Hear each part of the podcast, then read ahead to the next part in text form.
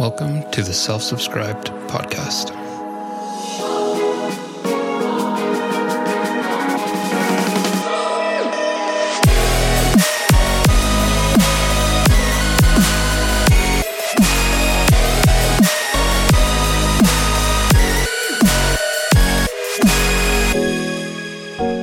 Welcome back, my friends, to episode 10 of Self Subscribed. Can you believe it? Woo! Let's consider this the uh, season finale as I get to pick and choose how many episodes I want for my seasons. But I have a special guest today. My friend Kevin is here. Yay! And I think you will enjoy this episode. It's going to be a mix of relationships and fitness and life as a whole. And we're all just living to be our very best selves. So without further ado, welcome, Kevin. How are you? I'm doing amazing. How are you doing? I'm good. I appreciate you coming all the way out here. It's a long drive. well, you kind of live out in the boonies, though. Let's face it. it's the best place in Idaho. It is. It is pretty good. Um, so, for those who don't know you, uh, we'll start at the beginning. I met you, what, probably two years ago now? Has it been that long? I think so. I think it's been right at two years. Uh, I would say it's been that long because so I sent you an Instagram message way back in the day saying, "Hey, if you need a spin instructor, let me know because I knew that one of your people was leaving." Yeah, yeah. Because I had I had one of my spin teachers there, and she started teaching in Fruitland, which is a couple towns over. So I knew there was going to be a schedule change or even no spin class. And up to then, spin was pretty much a it was something no other gym had, right? Besides Fruitland, which was 30, 40 minutes away or 30 Right. minutes away, I guess. Um, so yeah, when you messaged me, we and you came over Mm-hmm. to the gym and we met up, and yeah, it was fun. And little did you know that you would need me. yeah, yeah. So now she she got everyone in those spin classes to love her. So now I'm like dependent. Now I'm like she needs to do spin classes. Yes. So you own Beyond Barbell in Weiser, and you've had it for how long? I've had it since 2019, Okay. And you are how old? 25. That's crazy. Yeah, so I think I was what 21 Mm-hmm. when I opened it, and yeah, it's been a long journey. I started in a tiny, tiny spot, and then I grew to the spot that you went into, and so and now I'm like at that point where that spot's almost too small. Mm-hmm. So we'll see, we'll see where we go on from here now. So Yeah. And so when you started, you were in how big of a location? it was a thousand square feet. Okay. So now I'm at 5,000 square feet. So I had to make that jump. So I basically how it started was in 2017, 2018, took off to college. Long story short, in college, I wanted to play soccer, wanted to go professional, and then all that stuff. And then um, everything went good. So I, it's like God let me go and do everything I wanted. And then I realized like ah, I don't want to do this. And then um, that's when I was like, I feel like this is what he wants me to do. He wants me to open up a gym. And I literally, as soon as I felt like that's what I, he wanted me to do, I dropped out of college, dropped my scholarships, called my mom up, and I'm like, hey, I'm dropping out. And of course, she thought I was crazy, which I kind of was at the time. And then, and I was going to college in the Oregon coast. So I did live in the Oregon coast for like a good year. And then from there, came back to Weiser. And then just started gathering equipment and everything kind of just played a good role. There's a gym that close by that closed up and I bought some stuff from them, bought some stuff from Facebook Market. Like big shout out to Facebook Market to this day. You find amazing deals on there. And then um yeah, kind of kept growing. I barely had anything that little spot and then people still supported and came and then took a big leap of faith when I went from the thousand square foot spot to the five thousand square foot spot which is right when COVID happened. Oh, good. Yeah, so it was like I I, I signed that lease right when the first gym started making a little bit of money, And then I was like, oh, sweet, I'll have just enough money to pay this off and start this lease. And so for a minute there, I had two leases. Um, and I took that leap of faith. and then that's right when I, when COVID happened. So during that time, they shut the gyms down. Yeah. And then, uh, so I was kind of like, oh crap, all this money I was expecting is no longer there. So it was a, a test of faith in a very like stressful moment. But luckily we got through it all. And yeah, then it just kind of kept growing. So to go back, you were in college and obviously you had a scholarship for Yeah. soccer. Did you feel like you needed to come back because Idaho needed a gym? Or was this just out of the blue an idea you had? Or was it just a like pulling at your heartstrings? Why a gym and why coming back here? So good question, right? So um I was taking business classes in college and they had this one assignment that was if you were to open up a, a business, what would it be? Where would it be and what would it be called? And I took that assignment super serious. I was like, Obviously. yeah, I was just like, okay, like, what would the name be? And then I started doing research on like names. And during this time, I got into that entrepreneurship life or um, just bettering myself because prior to college, junior year of high school, I just hit the lowest of the low. And that's when um, I truly let the Lord in my life. And then from there, I just started reading books, reading about who he was. And I started reading just other like self help books. And so I continued that through college. And so through college, I started reading Gary Vee and all these like entrepreneurship people. hmm And so I started developing that mindset. So when I had this assignment, I took it super serious. And then basically to answer your question, I I was like, if I was to open up a gym in Weiser, because I worked out in Weiser for a while and I was like, man, like there could be more. There's a lot of people here. If you charge them this much and you get this many people to come, and then kind of started doing research on the local gyms, which at the time there was only one really that was pretty serious. And then so basically supply and demand. So I was like, okay, Weiser would be a good spot. We need it. I kind of knew the location. I knew the people. Um, and so that's when I was like, when I did that research, I was like, Weiser would be a good, successful place. And I just kind of took it and ran, which I think is interesting. So a lot of people, they usually think of small towns. So they're, they're like, there's nothing here. I need to go to a bigger city and make the dreams come true. So, which I tell people a lot, it's like, you can start a small town. Why? Because it's like supply and demand. There is nothing here. There's nothing. Yeah. So you can be that person that creates that Mm-hmm. supply or that, or like brings that um, supply and demand to it. And I feel like a gym is really that thing where if you build it, they will come. Yeah. People want to be healthy. They want fitness. They there's that goal that a lot of people see for themselves. And without a gym or a location for them to get there, it's totally unattainable. How many of us work out by ourselves at home? I definitely do not. like 0%. I have no motivation. I need somewhere to go. I need to be pushed. So, in coming to your location, 100%, it was there. There was, it was clean, which was first and foremost super important. But then you had coaches there to help. You have the trainers. The equipment was nice. Like, I immediately felt like I fit in because there wasn't that. You don't come in and go, oh my gosh, everybody here is a bodybuilder or everybody's super in shape.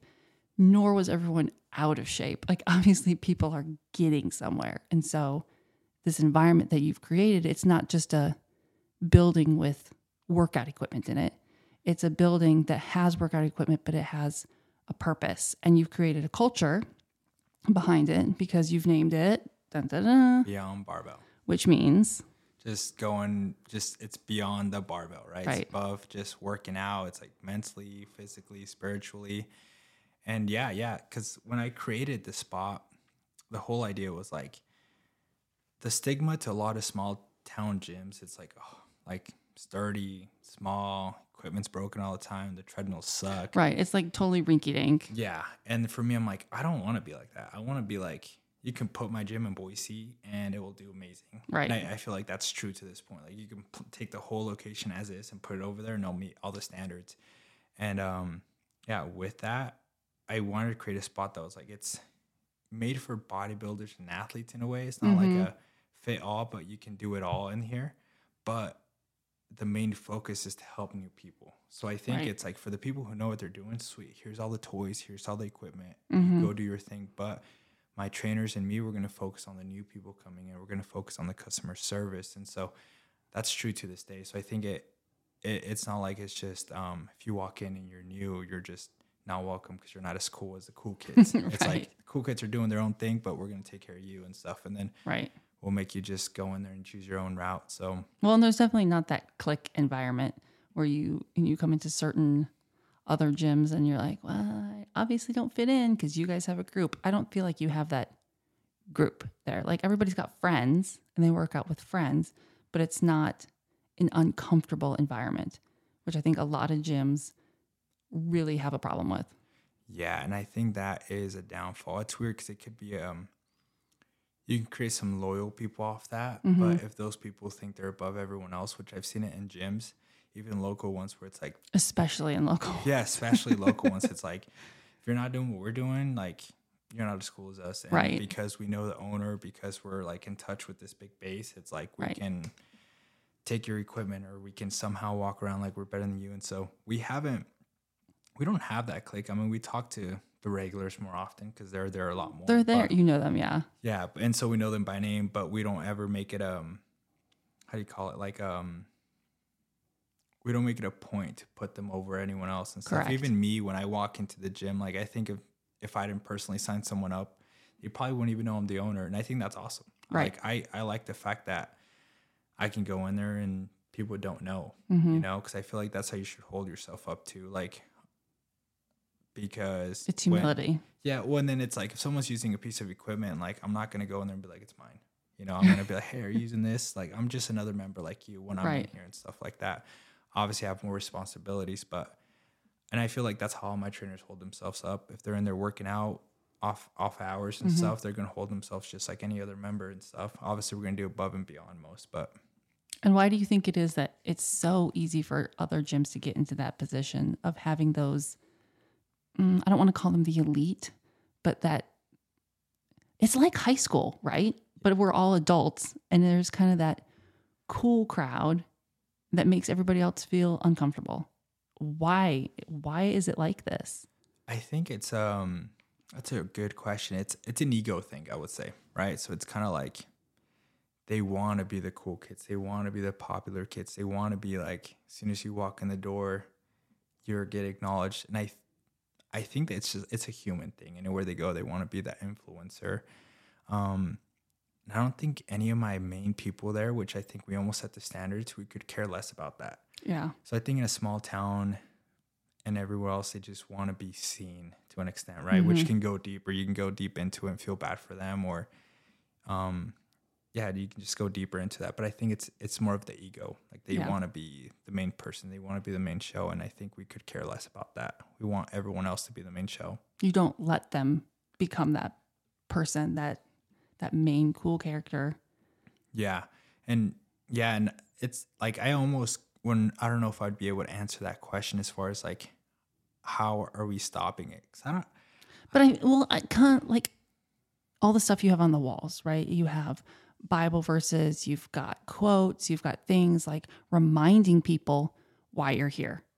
You know, and I think that kind of like when you're working out and you see it, and I mean, I always see the one in the back room that's over the mirror, and it's like, oh yeah, I have to, I have to remember that like wherever I am in life, and it can be really low, there's always more. There's something that's bigger than me. There's a plan and a purpose that I don't see. And it it's like a really a reality check that you are not necessarily humbled in a way, but it just it puts things into perspective. Yeah, and I, I think it's it's all that stuff, right? Because the the question would be almost like, how do you create that environment? Mm-hmm. And I I've asked myself this question because one of the biggest things people compliment compliment to the gym is the environment, Mm-hmm. the vibes, and it's like, how do you create the vibes? Like you can only do so much. And the best way I've been able to answer that or look deep into it, because it's been a question that kind of like, how do you write this on paper? How do you like copy and paste once I get a second location or third location? How do I copy this? And the best answer I've kind of came to is just us setting the standard, but mm-hmm. also in a in a way like where we invite God into the atmosphere. We invite that humility in here, where it's like we have quotes like that, where it's like, "Hey, you might be down in life," and just kind of reality checks and certain quotes. And the biggest thing is like the top people, I guess, if you want to put it like that, whether it's my trainers, me, and the people we know. We put ourselves in a certain spot where we're like, we're not better than everyone. I think that mm-hmm. just kind of You hold yourself Copies. accountable. yeah. When then it, it just copies, I think other people will start acting like that. But I think if you go in the gym and the the owner and the main person is like not there, for example, then mm-hmm. there's like because you see it in tons of gyms where like the owner is never seen. And I think what happens is that gym is dead as far as the environment. Like Yeah. who owns this place? Who there's no passion to this place. It's just just a building with equipment. Um, and I think when you tie in the trainers, you yourself as the owner, and these, even the good people, the regulars that go in there, and you guys all have that same mindset of like trying to help everyone else and trying to help yourself. People kind of start copying off that, and people start like reflecting it. Almost, you become a Right. And I think that's when the environment starts getting created because it's kind of like if one of my regular members right now saw someone else being kind of like rude or judgy and stuff like that, Mm-hmm. they would put a stop to it because they know we would not approve of that. Right. And I don't know if I can say that for other gyms. You know, if someone's being rude, it's like, that's none of my business. Or if the owner themselves is being rude to their trainer, it's just like, okay, that's uh Yeah. like People put their headphones on and turn the other way. Like yeah. if you don't see it, it's not happening. Yeah. And they start accepting it. Right. Yeah. No, I think that's very, I don't want to say common in a lot of places, but people do it everywhere.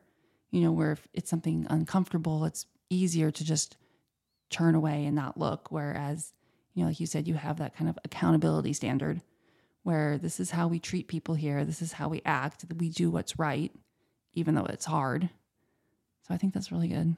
Yeah, and we open ourselves up. I think that's when once you mention that, it's like I always open my myself up in the sense of like, dude, you text me, you call me if there's an issue, and we'll mm-hmm. fix it right away. And there's times where it's uncomfortable to call kids out. Sometimes those high school kids are little troublemakers, and so it's uncomfortable for me because I'm like, oh, like I was there once, you know. And so, but by us putting our foot down right away instead of looking the opposite way, Right. it just helps like hey you're crossing a boundary and this is this is Right. not We have okay. So, standards, yeah, yeah. we have standards yeah so the thing is creating those standards and sticking to them That's good. So you are very faith based in what you do. Did you grow up being this way? no so i grew up like catholic i guess Okay. you could say catholic but it was one of those things where like we went to church maybe once every three years and it was only during christmas Yeah. and then the, the catholic religion is very um traditional so it's Right. like you just kind of repeat words for the most part at least that was my experience as a kid and so i never really got to know god and then in my teenage years my dad passed away from drinking too much alcohol so i kind of grew up very resentful as a kid Mm-hmm. and um and i just kind of grew up with that like that expectation like i had these expectations of myself as a kid that if i didn't do good in certain sports if i didn't do good in life that my dad would be disappointed in me and i think as a kid i started like in sixth grade i was like drinking smoking doing everything you can think of and i was hanging out with the wrong crowd my mom was working two three jobs and just i, I had no way of coping with it because i mm-hmm. had no adult or no even male figure in my life to guide And no me and no outlet. yeah, no outlet. Yeah, because at that point I was fighting with my older sister, my mom. I was fighting with the whole world, and I kind of kept that mentality all the way up to junior year.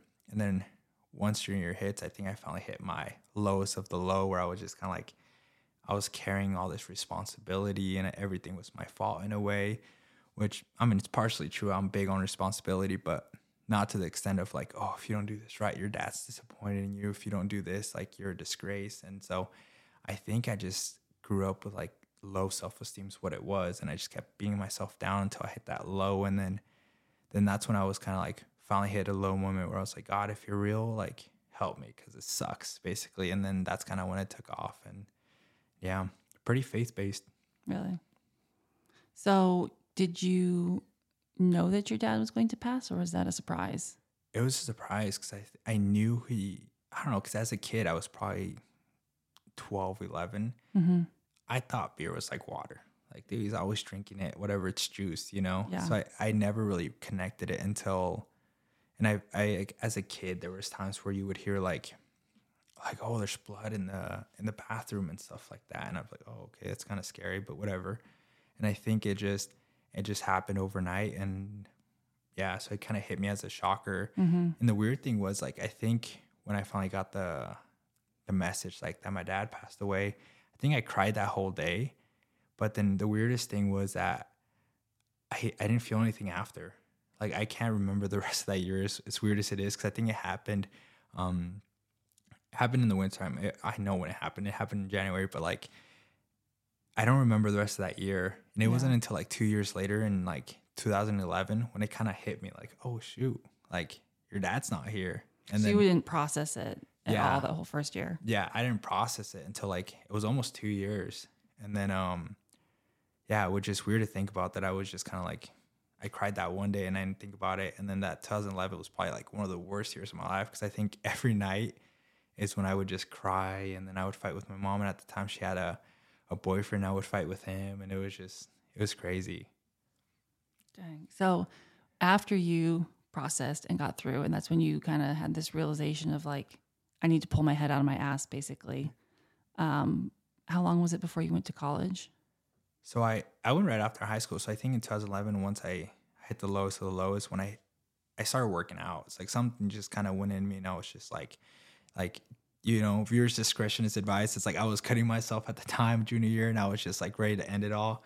And then that's when I, I prayed and I really just repented and, and I asked God for, to help me out. And that's when I started working out. So mm-hmm. it took me like, I just religiously went to the gym. It was weird. Like I, from one day to the next, I just started working out a ton. I got my little six pack, which is what I wanted at the time. And then from there, then I just kind of was like focused. It was weird. I went from like a kid that couldn't get himself off of off the bed and stuff, and to this just super motivated kid and stuff. And like from junior to senior, I was and like no one recognized me almost. Like mm-hmm. I was so focused. And then from there, I just made it a goal where like I want to get a college scholarship because obviously we weren't rich by any means. So I'm like, I either get a scholarship, I'm not going to go to college. And so um, I ended up getting a scholarship just towards the end of senior year and took off. So So do you look at the kids in your gym now and all those high schoolers and you do you relate with any of them at all and you look back and say like that kid reminds me of me or you can see them struggling? I think more than kids, it's everyone. I think the reason I, the gym was created was almost like the broken people that come in. Mm-hmm. So whether it's people that get divorces or people that are going through heartbreak or people that are just going through it, my goal was always like, like those people coming in here, and then that's kind of the whole concept of the gym or beyond barbell in general is like helping people thrive spiritually, mentally, and physically.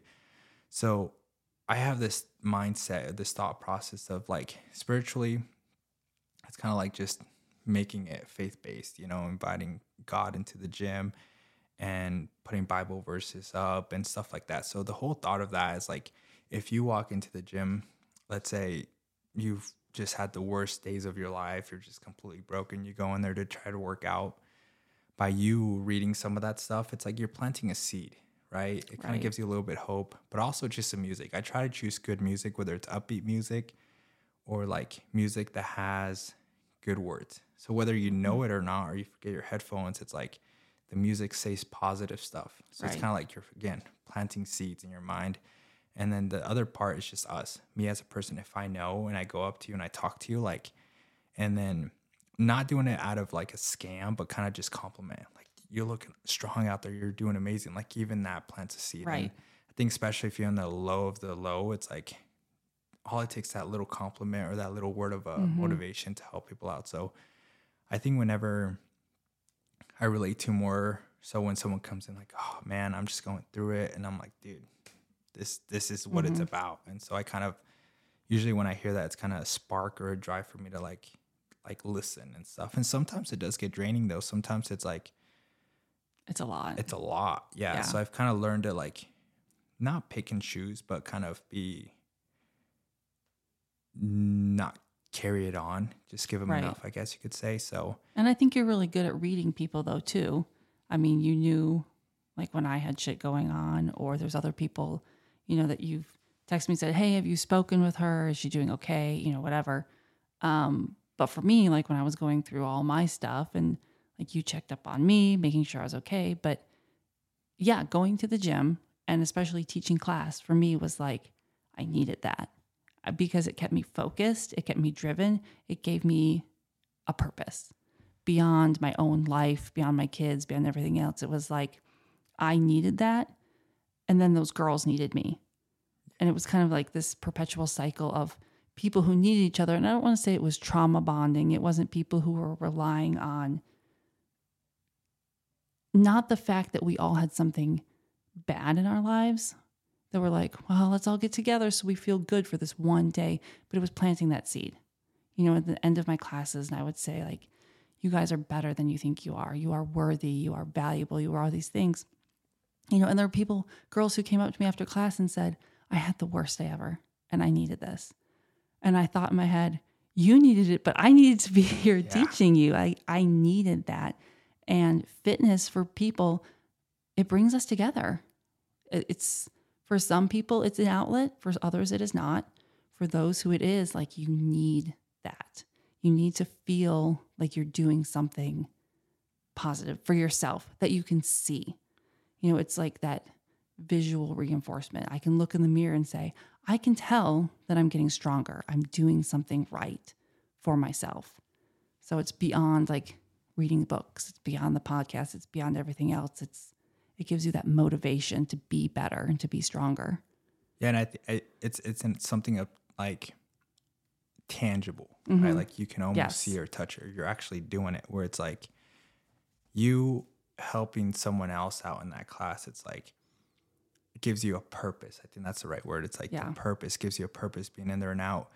And just in general, like if you have a horrible day, the gym is like the one thing you can control. It's like, well, my whole day was crappy, but but at least I went to the gym. Right. at least I did this one good thing and I have control over this one good thing.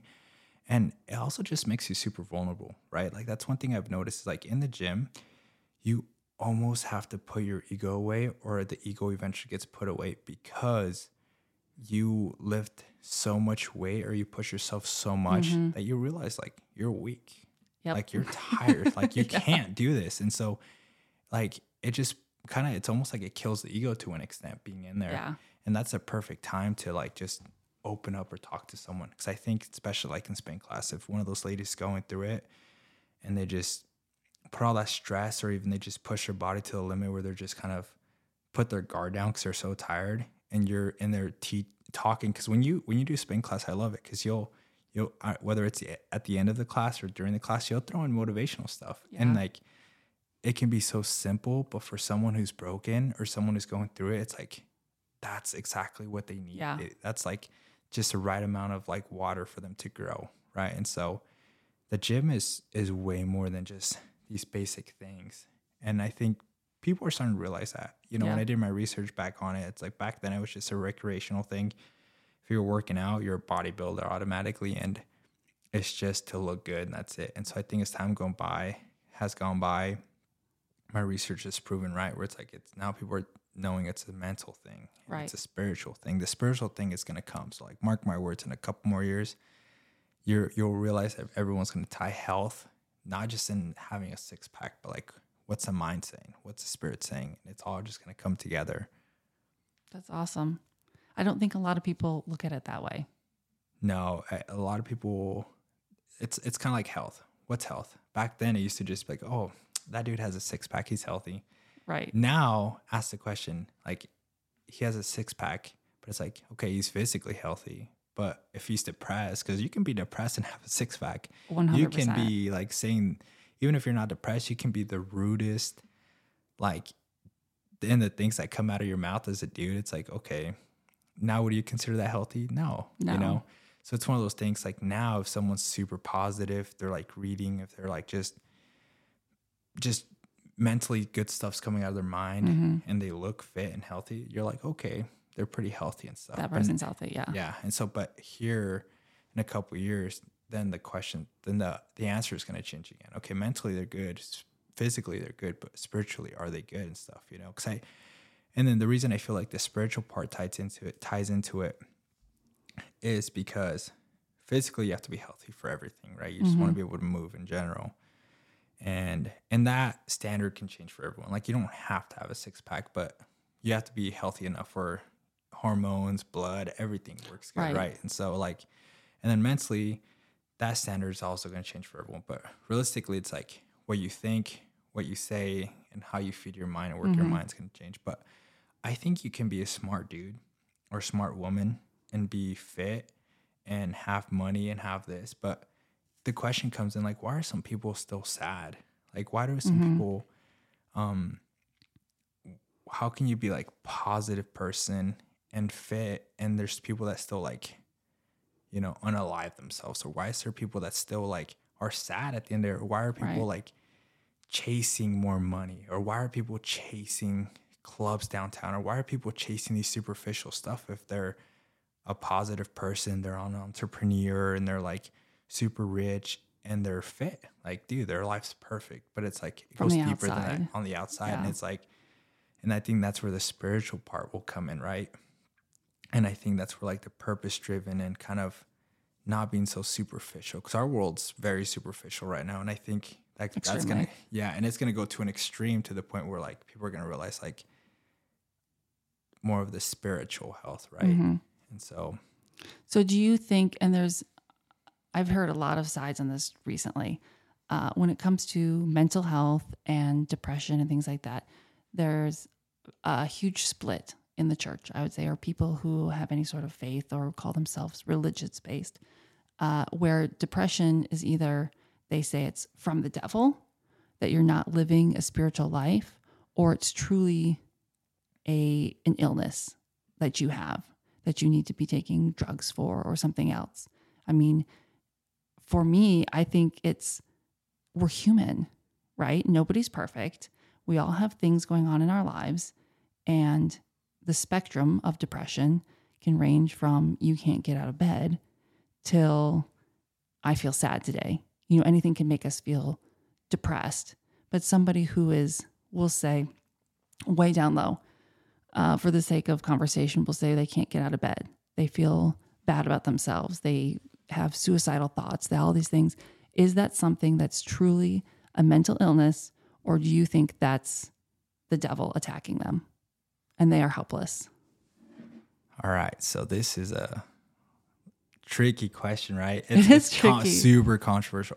I think it's basically how I look at it. It's it's both, right? Mm-hmm. It's like, and then it all comes down to definition because everyone has their own definition of depression. So it's like you'd have to break down the question, like, what do you mean by depressed? You know what I mm-hmm. mean? Because it's like People throw it out all the time Yeah, these days, yeah. like trauma. Like, Yeah. oh, it's my trauma. Okay. Is it really your trauma, or are you just using that because it's a popular word on Instagram exactly that you can hashtag? and that and that's exactly it where it's like are you really depressed or are you sad because i think you're sad but i think you're just using the word depressed and so Right. then it, it kind of takes away from the word depression just like the word love right if you say so much after a while it's like love doesn't really mean anything It doesn't. But- mean, you can say, "I love Jello. I Yeah. love the grass outside. I love the sun." Well, do you love it, or are you just using that word? yeah and I, it takes away from it because like the real definition of love real love it's like it's deep and it's Right. real and so i think the same thing with depression it's like it goes deep and it's very very real so that's our first thing it's like depression is real now whether it's like a chemical imbalance in your brain right? Mm-hmm. Which is what a lot of people think you need to take these drugs to fix it or whether it's it's demons and the and the the devil attacking you mm-hmm. or whether it's just we're human right? And Right. self-inflicted. I think it's all to an extent depression is very real. Whether it's self-inflicted because us humans are very dumb. I have a lot of friends and me myself that i'm like oh man i keep messing up and it's like yeah, Yeah. it's because you keep doing the same thing all the time Over idiot. and It's like, over it's again, over yeah. and over it's like it's Stupid. you get all these warning signs so it's like it's a lot of times it's self-inflicted and i feel like you can get yourself in in big ruts and big big Mm-hmm. like financial crisis mental crisis all these things and i think it's it's self-inflicted You so yeah feel you're gonna- yourself going down so low. Yeah. There's just no way out of it. Yeah. yeah and then and we're fed that victim mindset so Oh, it's, sure. it's so easy for us to to fall into that hole now whether it's depression I don't know, because I think depression is once you get it's a state of being, right? Mm-hmm. And so I think once you become in that state of being, it's not an emotion, right? So I Right. think it, it's it's not like oh, okay, I'll be depressed today and not tomorrow. It's like no, I don't Yeah, think you're it's really a depressed. constant state of being. It's a constant state of being, and I think once you're in that constant state of being, you don't even know you're in that. You just Mm-hmm. are, and so I would think it's very real. Now, whether it's a chemical imbalance where you need pills, I personally don't believe you need pills. I know there's other Christians and I know there's I know this this lady, right? Um she believes in it. And it, she was a success story where she used pills and it helped her out and she actually she thanks God a lot for those, right? I don't feel like that. I don't I don't I just feel like if you take those um it can mess up your mind and it can do all this. So Yeah. there's always black and white. I truly believe that God can heal and fix everything, and He made our bodies just wonderful. And with Him, anything is possible. But I don't also deny the fact that like you can be a Christian, faith based, religious, and you're not immune to it. You're still going to go You're depressed and stuff. Yeah. yeah. And then I think in the spiritual aspect of it, like I don't think depression is just a like um hormonal thing or Mhm. a um mental thing or a chemical imbalance. It's like the world is very spiritual too. So it's also spiritual attack. It's both in one. It's two in one. It's Right. like you can have demons like telling you to do these things or demons kind of attacking you and being inflicted in you. And I, I think that the faith based part is like if you have that relationship with with the Lord and you read your Bible and you do have that that getaway, that is your medicine in a way. Mm-hmm. And so I feel like it's Because again, you're planting those seeds. yeah. So it's like a constant reminder. yeah, it's a constant reminder that it's how it is. It's not how it always gonna be and stuff. And so I I just for me the biggest thing with depression, I'm like define depression, and then from there it's like it's not just an emotion. So if you're just you might go through a valley of darkness, but doesn't mean you're depressed. Once you're depressed, I feel like on your own, just like you got into it, you're gonna get out. It's not gonna be easy. It's, Right. it's gonna be super hard, but um, I do feel like you do need that spiritual aspect, that you know, faith based aspect to get out of it. I truly feel like because when you get deep down that much, it's like you can't help yourself. You out can't of it. see you the way can't out, See the way out. But I feel like that's when you need that that medicine and for and I truly feel like the only real medicine is just it's God, right? And so I don't think it's it's the pills. But that's just I, my yeah, own opinion. I would agree with that because I'm kind of, I wouldn't say anti modern medicine, but I would opt not for the drugs as my first option. When you say that the only way out is the Lord, you, you need to pray and ask to get out of this. Do you mean to sit there and wait for God to just miraculously pull you out? Or do you mean by eating right, changing your daily habits, doing things? How do you pray to get out of that? Yeah, so there is stories where once you pray, you know, testimonies will happen, where it's like miracles will happen. Mm-hmm. Now, that's not an excuse to be like, I'm praying. Why isn't God showing up? It's like how that works is it can work in so many different ways. So I don't think it's just praying and waiting for something to happen. It's like you pray, then you go out and live life and you keep doing the best you can on your side and keep praying, keep having that faith that it's going to happen and, and something will happen. God will open ways, but it's just like, it's like kind of like me with the gym. I give, I give glory to God for everything that happened. Now there has been people that are like, but you did it all. Yeah, it's true. I put in the work, but God opened the doors. And, you know, hard work without the opportunities is nothing but hard work. Mm-hmm. Right. And so I think in the same way with all that, it's like if you're depressed, go out for a walk. Like, Yeah. I'm sorry, but like being just in bed and praying, that's tough. Like, you need to put the odds in your favor any way you can. Cause like the devil wants you isolated. He wants you to be a victim. He wants you to do nothing and be nothing. Mm-hmm. And It's and kind of that it. help me help you type thing. Yeah. Where, okay, yeah, you should be praying and saying, maybe God will put inspiration to you, say, maybe you should get out of bed, you know? Yeah.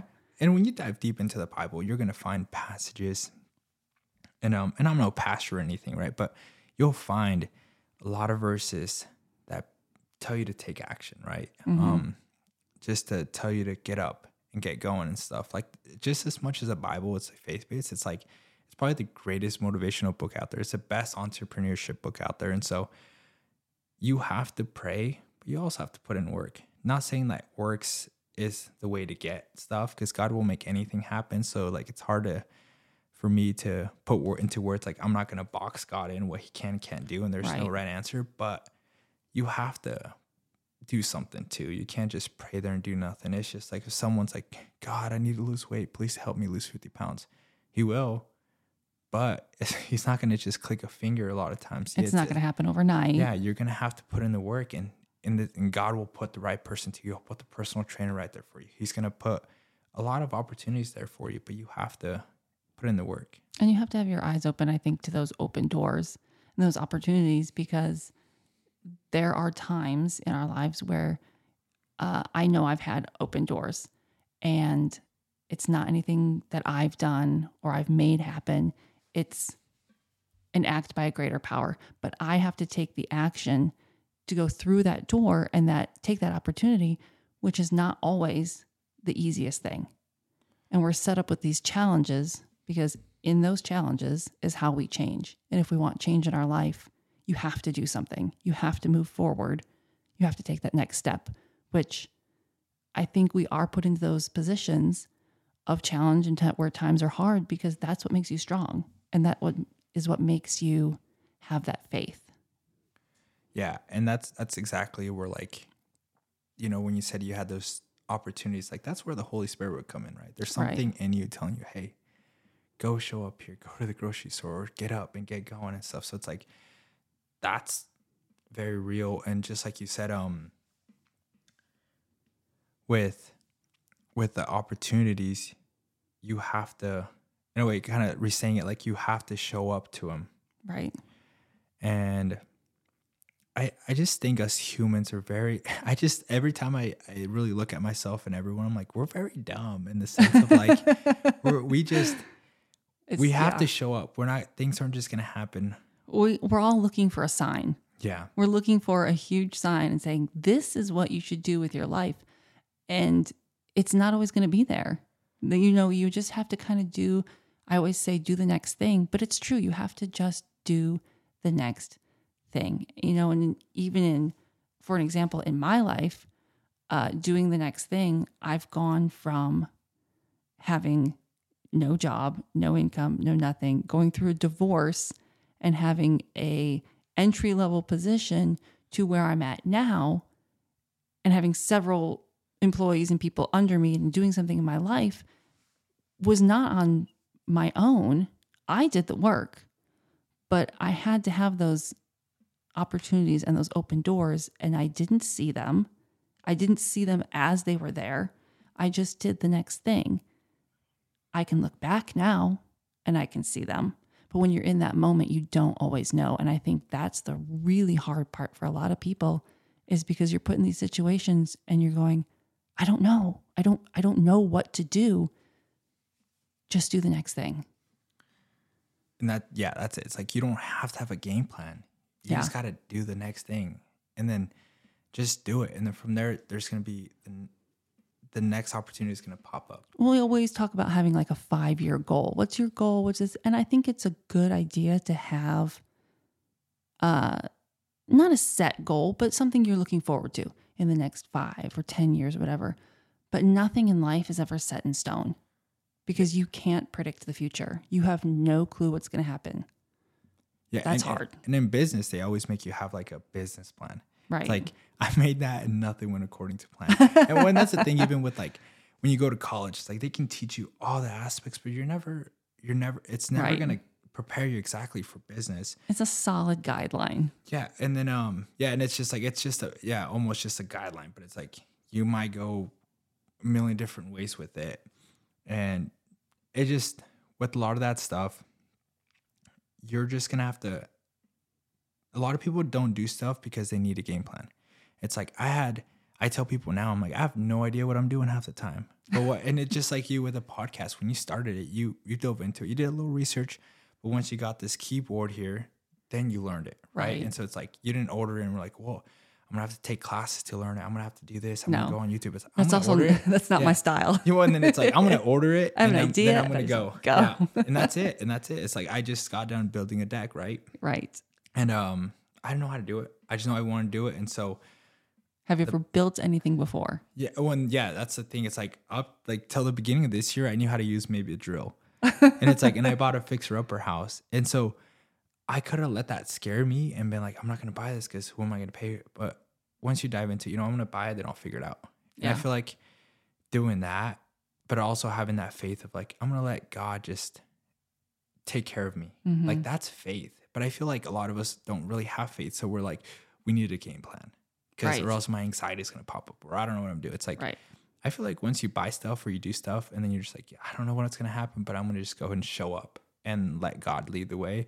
I feel like that makes him smile and that that really makes him open the door and and and just perspective, like you were saying earlier, I draw, drew a blank earlier, but it's like perspective. There's, you know, the saying that's like everything happens for a reason. Mm-hmm. I don't like that saying. I don't either.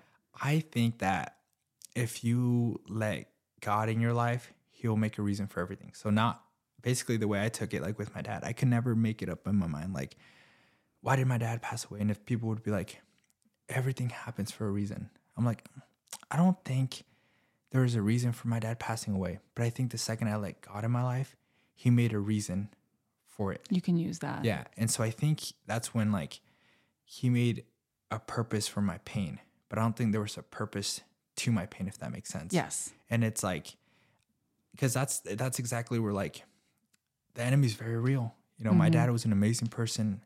I've always heard amazing things about him. Good person, but got addicted to something bad.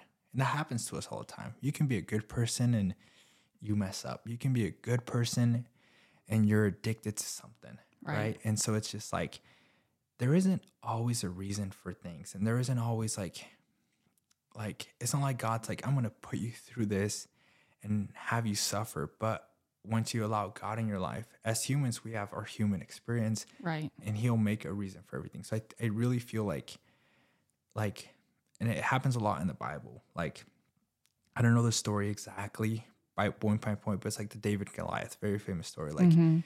David grew up being in the farm, basically. He grew up doing all these little things that were basically nonsense. And then he, He fought was- this he- giant. Yeah. He was doing the work of a servant, basically. Yeah, yeah, and he was out of all his brothers. I want to say he was the only one that wasn't doing anything warrior like. But God prepared him through all that, and Mhm. then he defeated the Goliath. I think the same reason for a lot of us. It's like we might put ourselves into sticky situations, but if God's in it, He'll make He'll make it work for us. And and I think that just a perspective of like when something bad happens, instead of we're so quick to be like victims, but it's Yes. like, what can I learn from this? And it sounds so cheesy. I think people are just like, it's not a loss, it's a lesson. But it's like, no, really, look at it. What lesson can you learn here? Mm-hmm.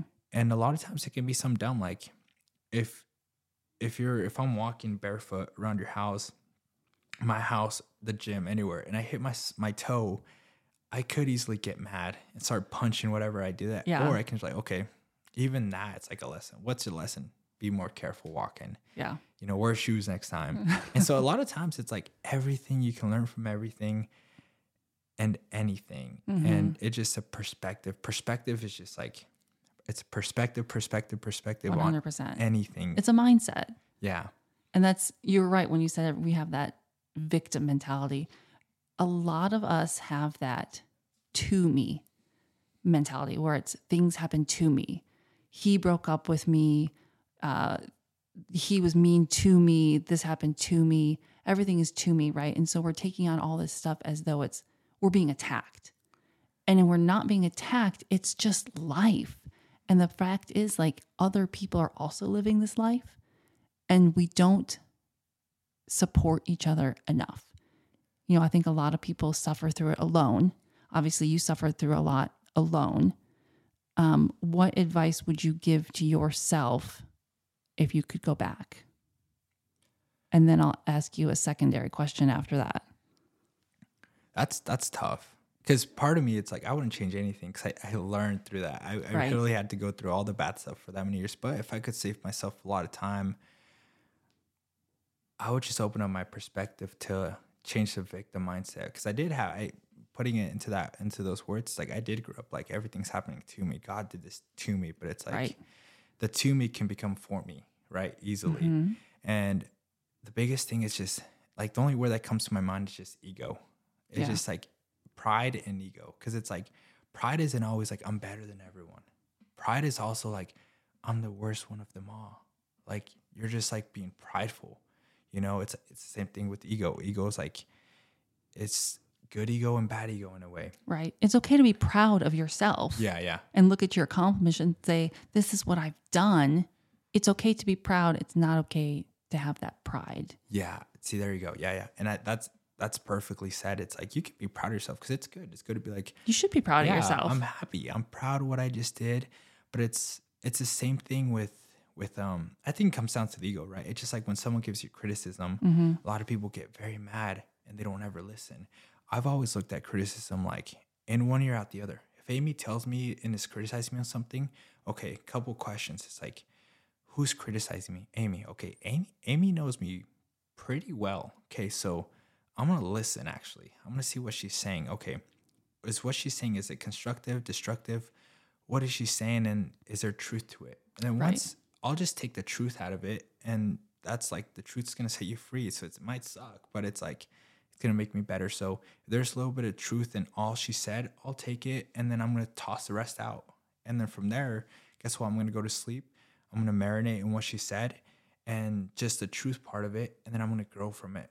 And so it's like I think a lot of people what they do is it goes to the ego. Amy criticized me, right. And so it I'm gonna take to you. yeah. And so what she said is going to go into one ear, but instead of going out the other, it's just going to get stuck in my head. Mm-hmm. Now I'm going to grow resentment towards Amy. Now I'm going to be mad at Amy. And now you didn't learn anything because you were so filled with anger. And now you're mad. You ruined a friendship. Right. Yep. So, but if we're if this scenario was accurate, I could go back to what I always say: Is it kind? Is it true? Is it necessary? So, words hurt are the things that I've said. Did they need to be said, or am I trying to help you in a loving manner? Whereas we can attack people and say, "You really sucked at squats today. Your form was bad. You looked bad. Everything was bad." Or is there a better way that I could have approached that and said, hey, you know what? I noticed this. Maybe next time you work on it. And I think the way that we speak to each other uh, in a lot of environments, I'm using the gym obviously because it's a common reference, but the way we speak to each other in all manners of life, whether we're trying to help someone who's hurting or supporting a friend or doing whatever, there's, we always say, oh, it's, I'm being brutally honest. Why are we brutal? you can be lovingly honest. Yep. The way you speak to people matters because words do hurt And that's it. And so or they can heal. They, can, heal. help. Yeah, and and that's exactly it. The Bible says like um so something that comes to my mind is like I have the Christian faith-based clothing. Yes. So there's times where I post something and if, I'm still learning so there's people on there all the time and even just the Christian world can be very brutal. brutal. and so there is times, even even in real life, like if you're messing up, and this is, I guess, more where the religion comes in versus actual relationship with the Lord, where it's like people will be like, "Oh my gosh, did he see Amy?" And then they'll point you out in front of a whole crowd. Amy, you shouldn't be wearing that. Amy, you shouldn't mm-hmm. do this. But it's like, okay, even though what you might be saying is true or what or whatever it is, there might be some truth to it. That is not the way you're supposed to say it. The Bible says you're supposed to take the person, if something they're doing wrong, you're supposed to take them to the back room or somewhere else in private and be like, hey, look, you shouldn't be, Kevin, you shouldn't be doing this or doing that or saying this or saying that. Mm-hmm. And and that's the way you want to do it, right? Like privately. right. You But don't want to point them out in front of everyone and embarrass them yeah. because then what are you doing?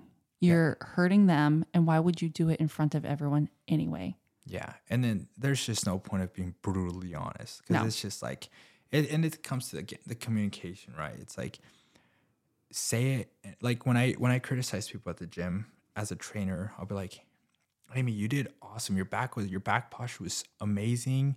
Your heels were flat on the ground. Mm-hmm. How about next time?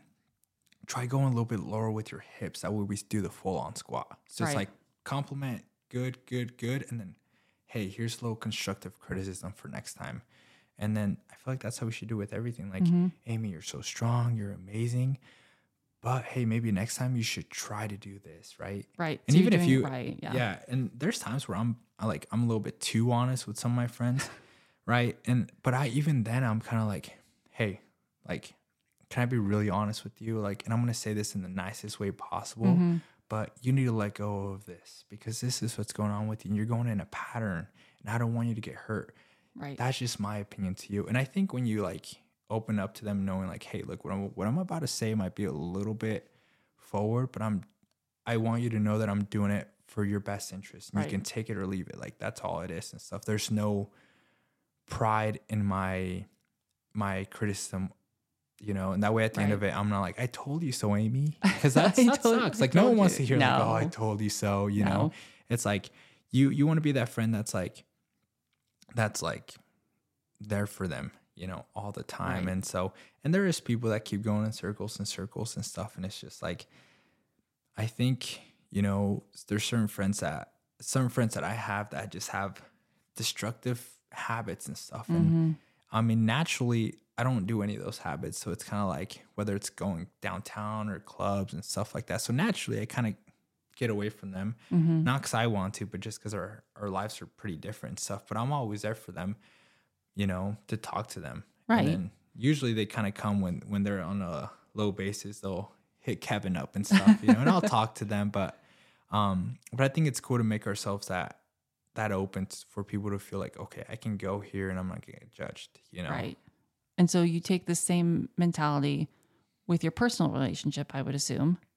I know we've spoken before a lot about that whole situation, and you're still super young, but you are in a serious relationship, which obviously this girl is very important to you.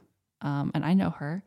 But if you could go back in that, what advice would you give to yourself? To because like we've talked extensively about Yeah, this. and so this is like a big topic because right now online, I'll dive into it. It's like there is this like red pill, blue pill, alpha male stuff, right? Right. So me growing up without a dad, it's funny because I made this realization like a couple months ago. My time is my time frame is so weird. So I'm like, it could have been a couple weeks ago, but but it basically I was You're on kinda- guy time. yeah, I'm guy time. And so basically, I made this realization that as a dude, there's a lot of guys out there that don't grow up with a father figure. Even if they have the father, they don't have that father figure Right. in their life. And so a lot of us, there is that. That's why people like Andrew Tate are so famous. People that that that kind of do these alpha mentality, this this stuff. Because a lot of guys, there's a lot of kids like me out there that are searching for something, how to be a dude. And so I think when I got into this relationship, I I I had a pretty good, and you would think like I had a pretty good foundation overall. I was a pretty like in the most humbling way, like pretty smart dude in a Right. way. Um, and I I dove into all these books because I'm a big reader. I read like three or four books on how to be a man, right, in the worldly manner. And the thing with these books, they have a level of truth, but if and even when you watch people like Andrew Tate, like there's a level of truth. You watch these YouTube videos, there's a level of truth to everything they say, but if you don't know better, you will take everything they say as absolute truth.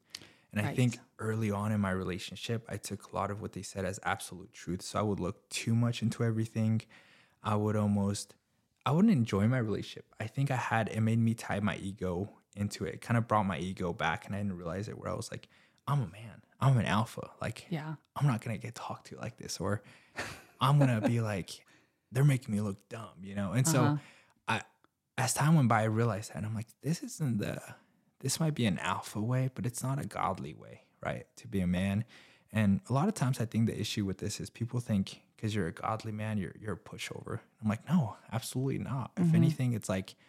It's funny because a lot of the character, characteristics of an alpha is kind of a godly man, right? Right. But the way these people portray is very worldly and very like egotistical and that's what takes a whole like makes it completely 180 different than where you're supposed to be so now my relationship's gotten like 10 times better because i put my ego away and it's weird because as much as i had character development it was so hard for me to say sorry I have no. I would say anything but sorry. I would be like, "My bad," like, or I would just change the subject.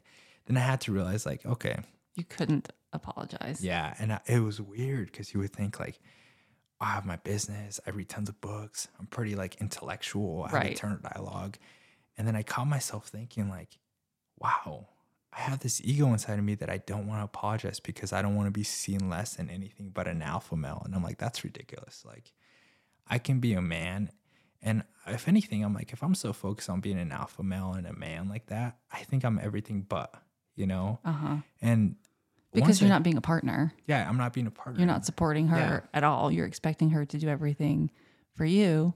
Yeah. Which I think, uh, if you scroll through Instagram on like the religious funnies and stuff, there's this big section where it's people who grew up in the church, um, and now have like disowned it in some way. But they will say like the man is the head of the household, and the woman does all like the woman's chores, and she's she's beneath him. She's always beneath him, and that there's this persona of like where the man has to have that ego and he has to be the head of the household because that's the Bible. That's what the godly way is to be the head. And you feel like that's not true? I feel like as a man, you have to be the head of the household, the leader in the sense of protecting, providing, and being like that with your family, right? But you have to acknowledge your partner. You have to love your partner. I think a lot of times what happens with people that take that too serious is they forget the love part of it.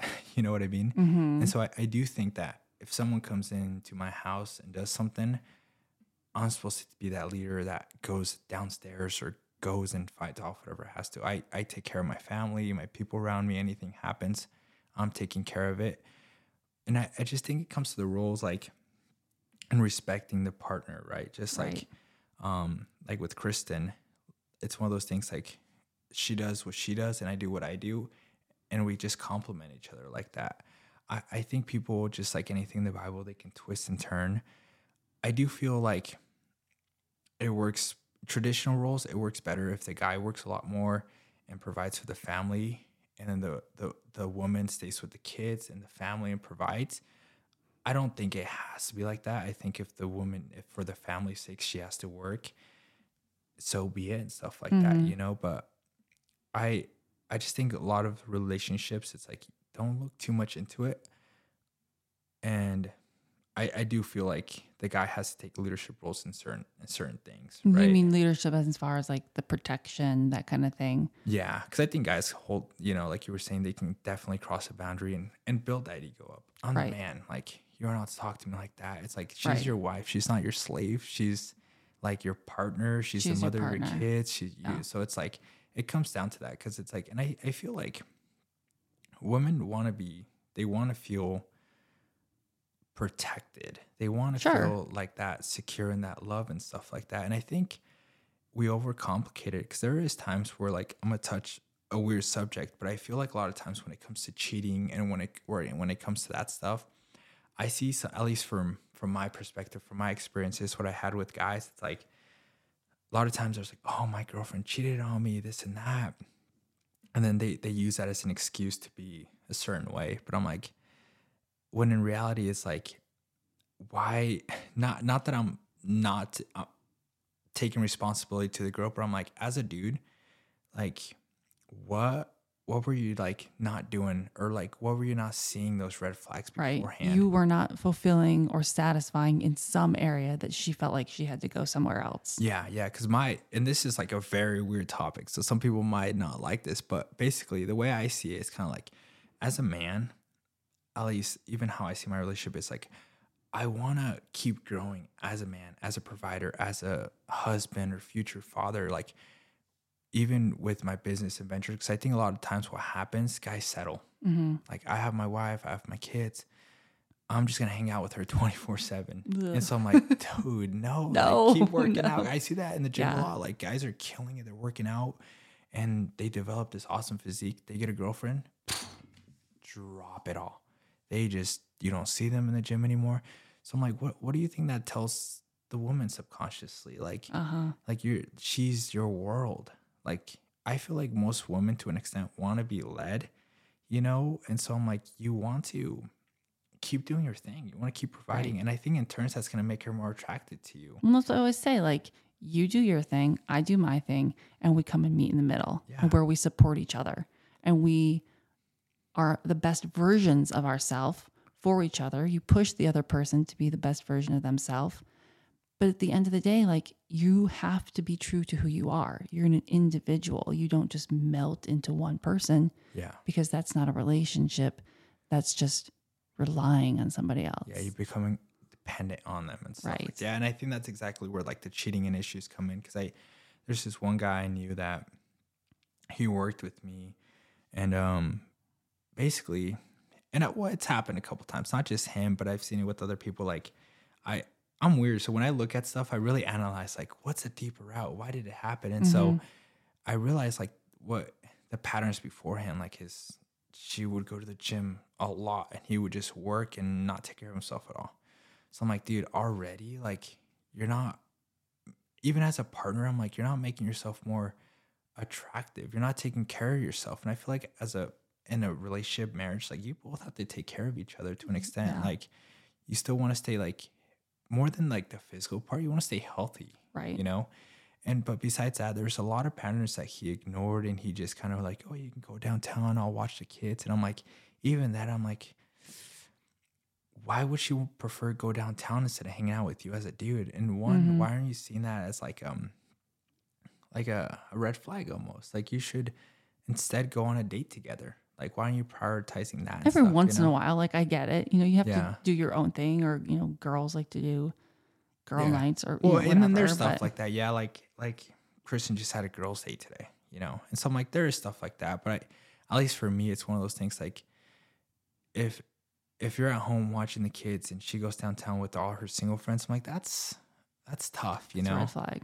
Yeah, it's a red flag. And I, well, and I, I think not that not even being the point It's just kind of like there's a lot of things where I'm like, you're supposed to take care of the relationship, you as a guy, her as a woman, and stuff. And like, You should not stop courting each other. yeah, you should always you be go. dating. Yep. and that's super important. I see a lot of people do that. Yeah, you're you're dating, you're like in that honeymoon phase.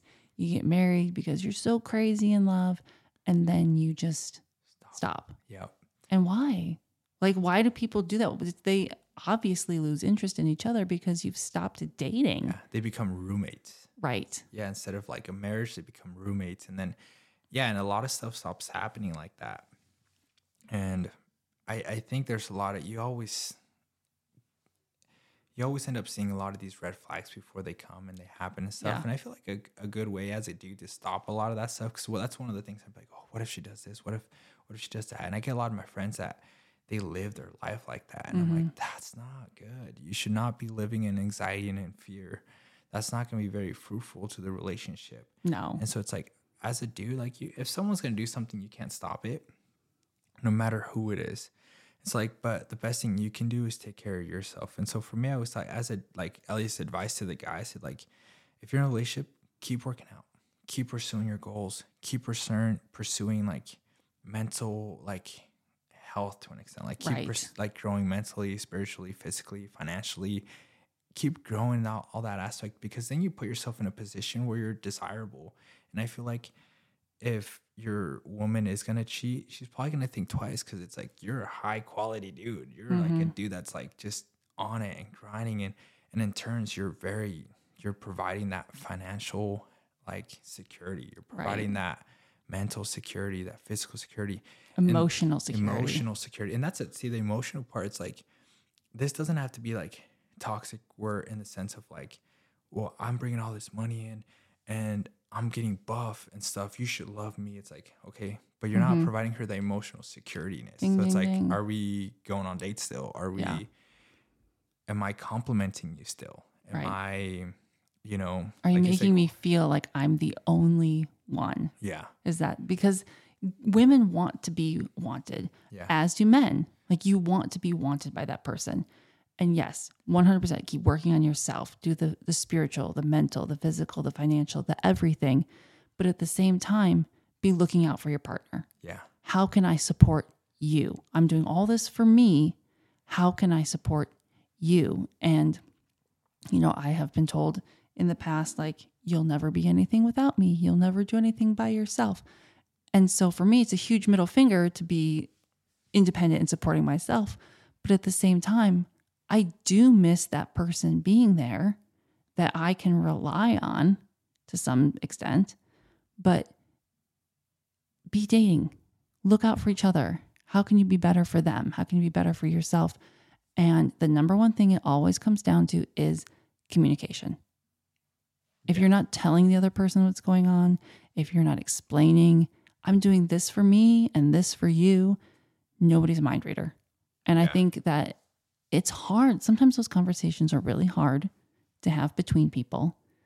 Um, because if there is the guy or the girl who's not stepping up, not doing, I don't want to say going to the gym because it's not all about looks, but it's about health. We'll Yeah, yeah. we'll take it down to health, but not doing anything to have that conversation. Say, look, I love you, but I see you doing nothing. I see you becoming a couch potato. I see you falling into this trap, into this rut. that, that's part of you? love too. Love isn't always right. I think No, love it. is hard. Love Yeah. is super raw. and it's not always like like because I love you, I'm gonna cuddle you, or I'm gonna hug you. It's a lot of times it's I love you so much that here's the truth, right? Right. Um, like going back to But not brutally. Yeah, yeah. it's but, that lovingly honest truth. Yeah, and that's exactly it. Because it's like we're not mind readers, Right. and um, yeah, like I remember like with Kristen, for example, there's times where she cleans the whole house, and then I'll be working outside, but sometimes like I come in kind of grouchy, like so I'm like I'm doing all the work, I'm doing this, but that's just because I'm like, and then she makes me realize like, hey, but I'm like making sure the dinner's ready for you. I'm making sure that like the house is clean, this is clean. I'm taking care of you. Yeah, and uh, sometimes I'm like, oh my gosh, like, and then when she goes on vacation, I'm like, oh my gosh, I took her for granted, right? Like I don't, Yeah. and so I think it's one of those things where like knowing our roles and realizing how important that person is, like realizing Right. like appreciating the stuff they're doing, because that's one of the things I've been working on, um, and I'm doing good, right? So it's one of those things where I'm like, like she has her roles, I have my role, and then if one day she ever sees me like, like being lazy and stuff, there's a point where I got. I'm doing a bodybuilding show this later this year, right? So I feel amazing right now. There's a point where I got super, super chunky and I wasn't taking care of myself. I'm 193 right now. I got to 225 because when I we bought the house and I was just eating whatever I saw in sight. and stress eating. and so this is what happened when when I started um just being a couch potato to an extent. right. I started taking it out on everyone. I don't want to Mm-hmm. go out because I just feel fat. Like I don't want to do this because this and that. And so I would, in a way, take it out on her. I don't want to go out to dinner. I don't want to go to this wedding. I don't want to do this because So you were just in a bad mood. yeah, I was just in a bad mood. And so there's times like that where like now I'm like, what you know, even little things she'd be like, can we take a picture together? I'm like, no, because I don't look good and I have this chunky, chubby face and I don't like that and stuff. And so I think that kind of parts into the health, right? Like Right. now I feel like, yeah, let's take pictures. Like, yeah, let's Yeah. go out. Yeah, now I feel good, energized. And so um just appreciating the rules and appreciating that person and and part of the love is calling them out when they're not doing stuff in a lovely manner, right? Because there is there's times where if me and Kristen aren't getting along, now we don't go to sleep without actually addressing it, right? Like like and we also have to know each other because for me, if I'm upset a little bit, I'm like, okay, just leave me alone for like five minutes. Right. Like just and that's just like in a way, I hate saying it, but it's like it's kind of how I am in a way. I like to just think my process, like just okay, what's going on in my head, like mm-hmm.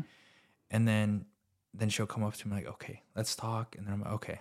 And then, then I can put my ego away. So I it it's hard because like, Yeah. you have to constantly fight that ego and especially when it's like someone you're living with or someone you're with all the time, it's like it's hard to be like, okay, I messed up and stuff, Right. you know. And so, but I think it becomes And easier. have you learned to by. say you're sorry? I have, I have, yeah. like now, I'm like, okay, I'm sorry and stuff, and it's always like, oh, I said it and stuff, and it's, But, but at it- least you said it. yeah, but it and you mean that- it. yeah, and I mean it, and it just beats that like the next morning I'm still upset with. It Right. like okay, the next day I'm like I'm I'm an attitude and I'm a little Uh-huh. bit mad and I'm putting this cup down a little harder. You know what I mean? It's just Because what is that going to do? yeah, it just like you You're not gonna you prove a point. The process, Right. It's like now it's two days. You guys are still upset, or today you're still upset. When it's like, okay, it's been an hour. Like I'm sorry. Like Right. I, I should have said it this way. And, and a lot of times when I think about whether it's arguments in the past or in the in the present, it's like it's miscommunication. Mm-hmm. It's That's miscommunication. Mm-hmm. literally it. It's just like how I said things and stuff, or or how it came out and stuff. It's like, no, no, that's not how I meant it. Like, Right. You know, and so, Feelings get hurt, things happen. Yeah. And then, yeah, and it comes down to miscommunication thing. Yeah, exactly. You said it was said wrong, it was taken wrong, it was whatever. and then coming up with the solution right after. Right. What we do now is like, okay, next time, can you say it like this and stuff, you know? And so, Right. Yeah, and then because sometimes it's like one clashes, the other one re- reacts, and then and it's just like, It's just so, done. yeah, And that's, yeah, part of the communication is knowing how that other person is, speaking their love language, which, and I'm not talking about uh, gifts or physical touch or anything like that, but when you speak a love language to someone, you're speaking to their soul. You're loving them through and through and saying, I understand who you are as a person. Like when you come home and you're in a bad mood and you need five minutes, she understands she can't come right up to you and say, Oh my gosh, how was your day? And you say it's bad. And she's like, Well, let's talk. She knows you need to say, Hey, I need five minutes. Let me just sit in the room with the door shut, collect my thoughts, and we'll talk. You know, that's not something that everybody, when you first start dating, you don't know that about someone. And feelings get hurt.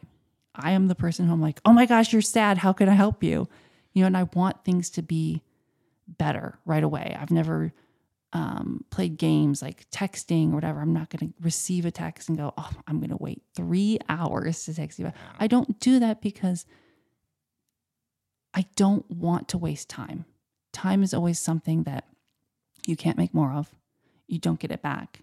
And so by me being a bitch for three hours is playing a game and I'm not there for it. yeah, it just immaturity, right? Like emotional Exactly. maturity, and it's just like it elongates the process. Like, why? are Why? Are you doing this? You're ju- yeah, Especially as we get older, time. it's like, why? Like, there's no need for this when you can just let go of the ego and apologize. Right. Right. So it's like, yeah, that's one of the biggest things. Is like, I think Kristen asked me like, like, what can I do to help and stuff, you know? Because Mm-hmm. there's times where I'm like, oh, this isn't going right and stuff, and she'll provide a solution, and then I have like a smart answer back and stuff, and then she gets a little upset. So it's one of those things where like we both kind of like, okay, one, like for me not to do that, but she also just instead now she'll ask like, okay, like what can I do to help? You know, Mm-hmm. It's- a lot of times I'm just like, I just need, I just need, it doesn't matter. Like I'm just venting. Just give me like five minutes and stuff. You know. So you need someone to either say to you, like, you're having a bad day. Are you looking for me to listen or are you looking for a solution? Yeah. Because, yeah, if you're in a bad mood and she's offering solutions and that's not what you want to hear, you literally just want it to vent. Again, that's another fight starter. Yeah, and it's such a dumb fight, right? 'Cause It's just so like- stupid because like- she's trying to help you. Yeah, and in her point, it's like she's trying to help me, and for me, I'm like, I don't want to listen. It's like, And then you hurt her feelings. yeah, and it's just like, oh, dumb fight. So, Communication. yeah, and it's communication, and yeah, it's it comes down to that communication. So yeah, basically, it's like, do you want to listen? Do you want to answer? And so a lot of yeah, we just talk about that stuff, and I think as time's gone by, I don't really think we even argue anymore. Like if we have a little like. Because it happens, it happens. I'm sure it happens even once you're married forever, you're dating forever, and it happens to every relationship. I think that's another thing too. Like, Everybody when I talk to yeah, when I talk to people, I'm like everyone fights. It's just a weird thing to talk about, and I think there is a fine line of not telling, knowing who to tell. I guess in a way, you Right. know. And um, and the only reason I feel so like good with talking about it here right now in front of the whole world, it's just because I'm like we just matured so much, and I'm just so confident in our relationship and how we handle stuff that I'm like, like we're just we know each other now. We're so solid, and I think a lot of people can learn from this. You know, I and- think that yeah. you're 100% correct because everybody fights. And obviously, Everyone. some fights uh, perpetuate into this cycle of more and more and more fighting. And then they end in divorce or what have you because people can't get over themselves, the issue, the whatever. It's the slamming doors, it's the screaming. And why? And there was something I heard on, I think it was, it was probably Instagram uh, this guy was saying like when you yell at somebody and you're fighting and you're yelling at them, even though you're standing right next to them, it's because your hearts don't hear each other and you're having to speak loud to this person to hear you. But when your hearts are communicating and you're together in this relationship, you could be across the room from somebody and just with a look, just a glance at them, they know exactly what it is that you're thinking without saying a word. So it's, you know, when you're screaming and yelling at somebody, you're trying to get this point across to them. They don't hear you. You're not on the same level. You're not speaking the same language at that point. But when you can look at them from across the room with just a single glance and you know exactly what that person is thinking, your hearts are connected and you're speaking the same language. And I thought that was so awesome and so true It is. because why do we raise our voices at someone? Yeah, there's there's it's kind of it's dumb, right? 'Cause it's like It's you're dumb. not gonna get anything. Where are they gonna be like, you know what, you're right? It's like no, they're You're not. never no gonna one's gonna be like, oh, just because you screamed, you're right. You know, um, yeah, and it's it's it's that it's um I think you said it perfectly. Um, I just drew a blank. What I was gonna say. Uh, yeah, well, instead of yelling and, and talking, it's just like I, I keep saying it in this podcast. It's the ego with it, but once let me get my mind together. I'm like, what am I saying? Going back, what, what were you saying right now about the? You What was that quote that you heard? It's like when basically when you're yelling, You're your yelling that your hearts, you're standing right next to each other, but you're not hearing each other. But if you're across the room and even with a single glance, you understand and know what that person is saying, it's because your your oh. hearts are speaking. You're you're connected Oh. and- and- basically. And, then with that, like, what, what was I? What I was thinking was, it's like a who's who's gonna win, right? Right. It's me versus you, and you hear that on on Instagram too. It's like you, like who's winning instead of like let's figure this out, right. and then it comes the clash, right? Of Mm-hmm. like who's gonna win this at the end of the day? Well, no one, no one's gonna win because gonna even win. if you're right, guess what's gonna happen? They're gonna be mad, Mm-hmm. and you guys aren't gonna sleep good and stuff. So it's at the end of the day, no one's right. Like there's always gonna be someone could have said something better. And It's learning. I think that's a part of a relationship and maturing together is learning how to fight because it's going to happen and you're going to disagree. And It's true, and that's not a topic that's talked about. It's like no, learn how to fight because it's gonna happen. There's, gonna I can guarantee you, like there is no Disney fairy tale relationship. It's No. crap. They how what they feed us. It's like once the the boot fits or whatever, it's like it's gonna be perfect. You're Right. gonna get married and you're gonna live happily ever after. no, It's like no, real life happens. real life happens and you're gonna fight and it's like the question is like learning how to fight learning how to handle the situations and so i would almost say like what, what would you say is like the five key points to that right so it's kind of learning how to fight have you ever done that in a podcast yet no No, this eh. is so fun. yeah th- that would be cool I, if we had to get five points what would you do like learning how to fight one would just be like i feel like one of them non-order would be like Tone. tone. Oh yeah, For tone sure. is huge. It's tone. tone. Yeah, because a lot of times it's like it's not what you're saying; it's how you say it. Right. It happens all the time with me and Kristen and stuff. It's just like I say it a certain way, and then that's just enough to whoa, whoa, whoa, whoa. Yeah, Like what- what's my what are you guard's talking up. about? Yeah, Yeah. Like I'm ready to put on these boxing gloves. Like what's going on? And that's what people do. You say Yeah. something the wrong way and it's whoosh, that wall Yeah. right away. And I'm on guard. Yeah. What? Yeah. Why are you attacking me? I'm not attacking you. Yeah. Well, that's What- what not what you said. You Yeah. know, and then it starts. Yep, and then you start fighting, and that happens a lot. Like Kristen would be like, um, she'll be like, I don't even. Care. Basically, she'll just be like, "Why'd you put the dish right here?" I'm like, "What are you talking about? What What do you mean? Why I put Obviously, right there?" because I hate you and I wanted to annoy Yeah. you, so I put this here. And then then I'll be like, "Why are you yelling at me?" She's like, "I'm not. I'm just asking you." Yeah. I'm like, "No, no, that's not the tone you said it in and stuff." And Uh-huh.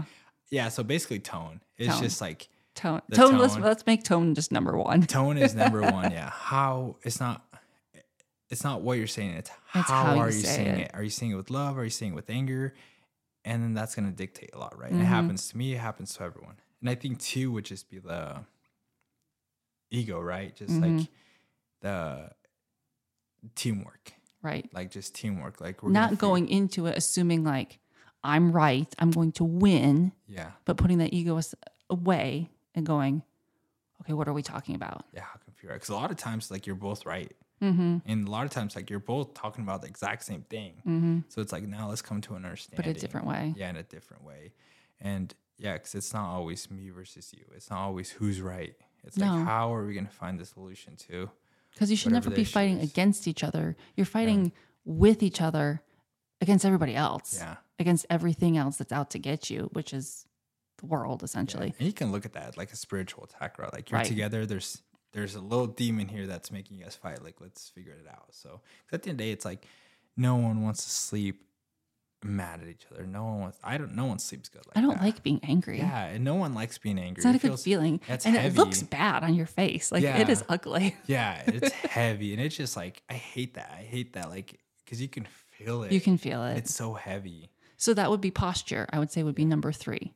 Is because if you're feeling angry or you're out to attack somebody, how do you stand? What is your stance like? And you know, people who are in a relationship, they read your body language. So if you come at it, you know, at them like chest out, you know, or whatever, your shoulders are back and they're going Holding your breath in, "Oh," or- yeah, yeah. Your face is ugly. Stop that. So we got basically right now we have Tone. Tone. We should have written these down. write them down. We got tone, right? It's not what you're saying, it's how you're saying it. Mm-hmm. And then we have ego, basically teamwork. Right. It's you versus a problem. You hear that a lot. And then three is your posture. It's the posture would be like, how are you resolving it, right? In a way, it's like, because tone is how you're saying it. Posture is, Posture, I would say, is just it's truly your body language. okay, the body language. because There you can you can look at people um, in photographs, right? And if their body, you know, they're turned slightly away from each other. There's a whole article I read, gosh, years ago about posture and people's body language, and you could say like the way that they are around each other, their body speaks this language that they hate each other or they love each other, or it's you know you're into somebody or you use a lot of hand gestures or everything your body does is speaking another language. That's true. Because I get when you are arguing and when you're disagreement, it's kind of like hands up. You're probably far away, but it's like, okay, let's sit down. Mm-hmm. And I think when you agree to like, okay, let's calm down, let's Mm-hmm. talk about it. Yeah, you kind of put your shoulders down. So Right. I saw a guy in Boise the other day driving down the street. The guy on the sidewalk. My windows were up in the truck, and I couldn't obviously hear what he was saying to this other guy. But he's got his arm up and he's pointing like vigorously, and automatically I know he's yelling at this guy. He's mad about something, you know, when he like throws his hands down real fast. I'm like, well, this guy's pissed off. Body language. body language.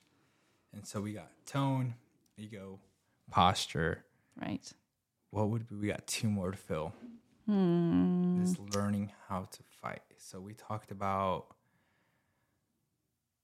I say also your choice of words.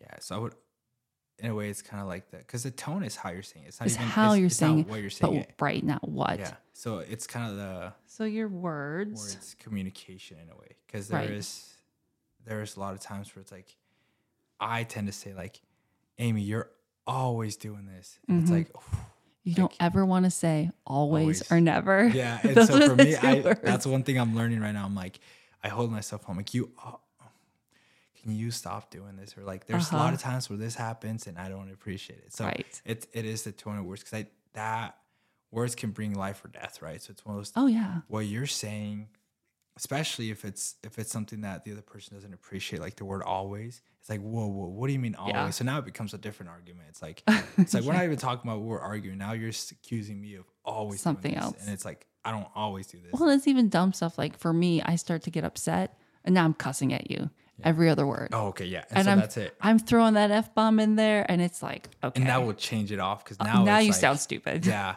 and then once you start using like cuss words and stuff now it's very like It's hurtful. it's hurtful and it's it's almost like hostile maybe It it's is almost more aggressive than than not i guess but I think you also sound stupid.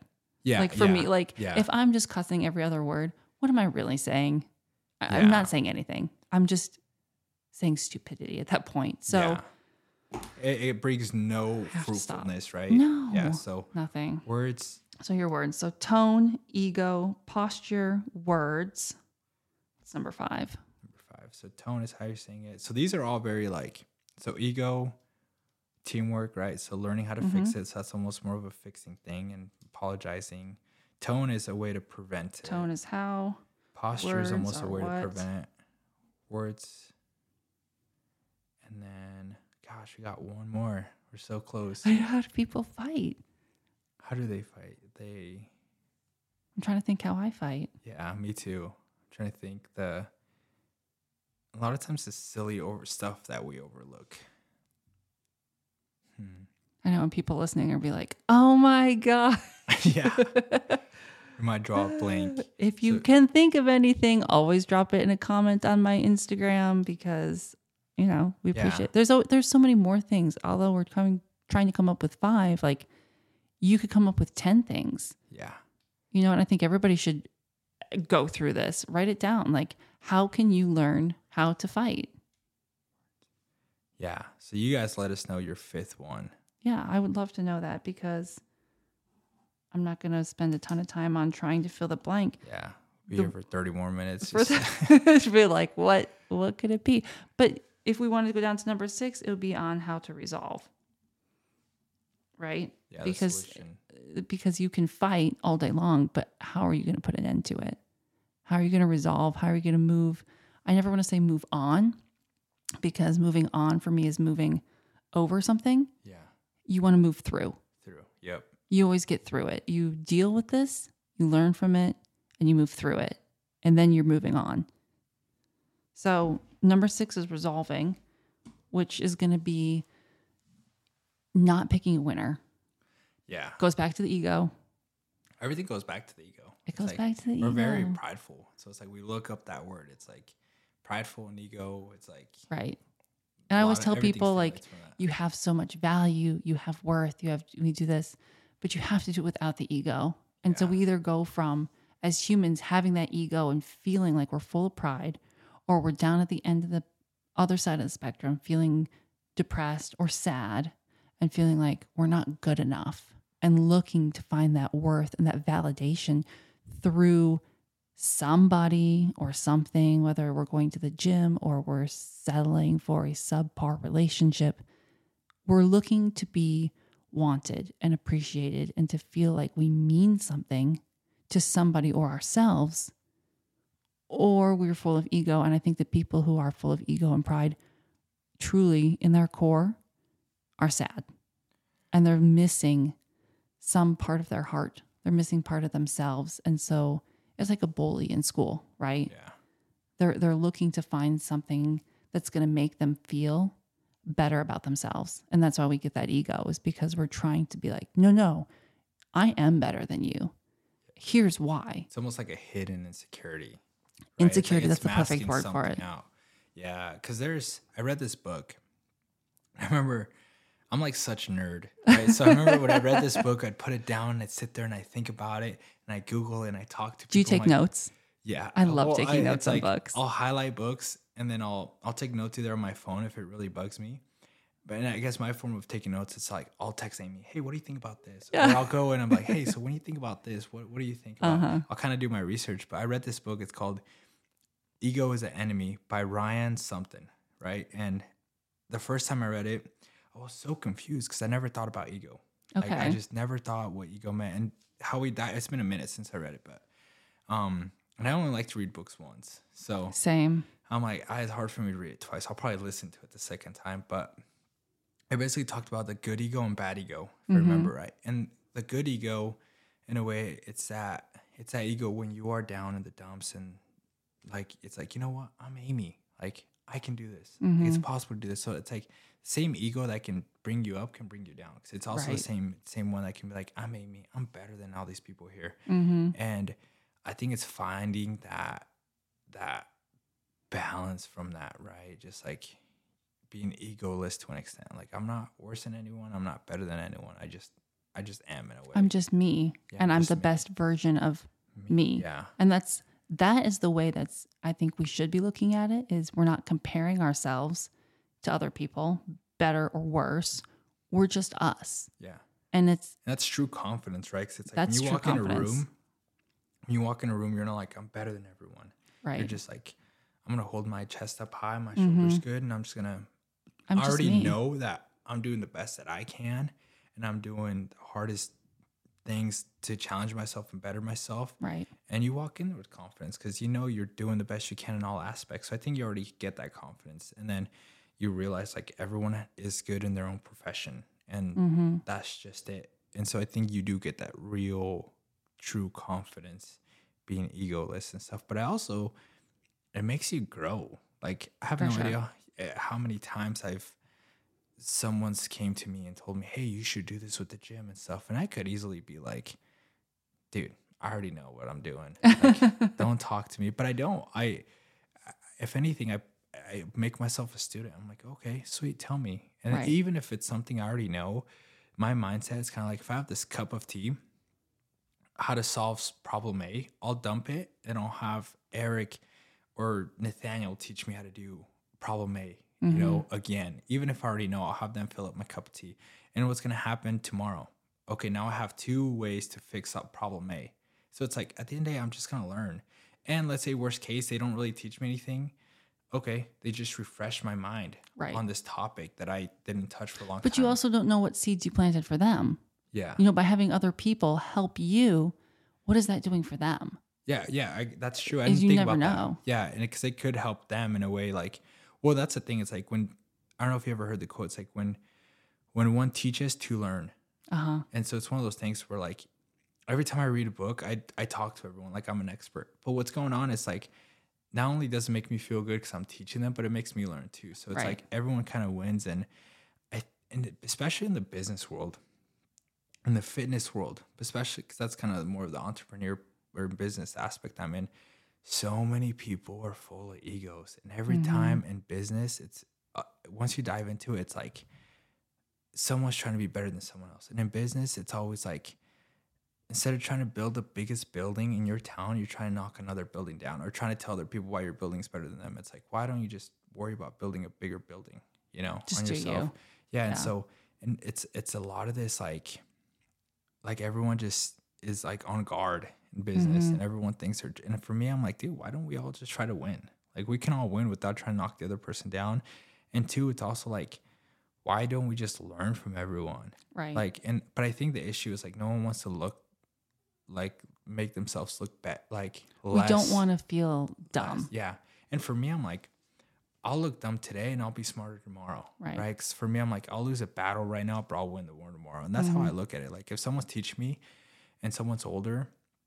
I'm just like, oh, okay, yeah, that's interesting. I Mm-hmm. didn't know that, and I'm like genuinely learning. And I'm like, who cares if, if, if they? Because a lot of times being young, that's the issue. It's like people would just look at me like he doesn't know anything. So I do get a lot of older people teaching me stuff, and I never hold myself better than anyone. I'm just like, I'm gonna learn from you, Right. and that's that's it. I'm not really tying my ego into it where I'm like, who is this person thinking? I Right. know. I'm just I'm gonna learn from you. And if they want to go and claim tell everyone that they taught me that, because that happens sometimes. People are like, oh, I told Kevin to do this and stuff. Even though in my mind I'm like, oh, you know, I'm just like, eh, who cares? Just let 'em, Yeah, yeah. just let him. I'm like, who cares? And I think if more people held themselves in that aspect of like, like actually learning, be a student today and you'll be a master tomorrow. And if people held themselves in that, they'll learn so much more. I agree. But I have tons of friends that uh, I have some friends that like I'll try to tell them stuff or even just acquaintances. And then I can already tell like, oh, they're like, yeah, yeah, yeah I know that. I'm already doing that. And I'm like, when you have that mindset, it's like, I can't keep telling you stuff because you're not going to take it in and stuff. And I still try, You're but actually learning. yeah. And so I, I just think like if people put their their ego down in that sense, they'll they Mhm. could be so much more. I agree. So, uh, I had asked you if you could give yourself advice, your younger self advice. Um, if you obviously you cannot, right? Nobody can go back into the past. We can't help ourselves at all. But moving forward to help people who maybe want to be entrepreneurial or want to have a business or they want to be more physically fit what would you say to them if they're trying to do something and move on to that next step in their life? What advice could you give them from something that you've learned? I would say ask. Right? There's a lot of times people are like, oh, like what if they say no? And what if this happens? It's for me, it's like, what's the word? It's it not being scared of the word no, right? Because it's like, Yes. okay, so what happens if you ask them for advice and they tell you no? You're you're still the same. Right. It's not like you haven't lost anything. Yeah, you haven't lost anything. Best possible, they say yes. And now you get an opportunity, right? So for me, it's always like, dude, just ask. Mm-hmm. And then whether that's like ask Google or ask anything, it's just like so funny. ask. And so, well, a lot of people they're just like, I don't know how to do it, and I don't have a game plan, so I'm gonna do. it. I'm like, dude, just Google it Yeah. just figure it out. So I think a lot of people get stuck in the they have the idea, but they never take the execution. It's like, why not? Just go for it. Just do it. It's like worst case, especially being younger. I'm like, dude, like you got nothing to lose. Right.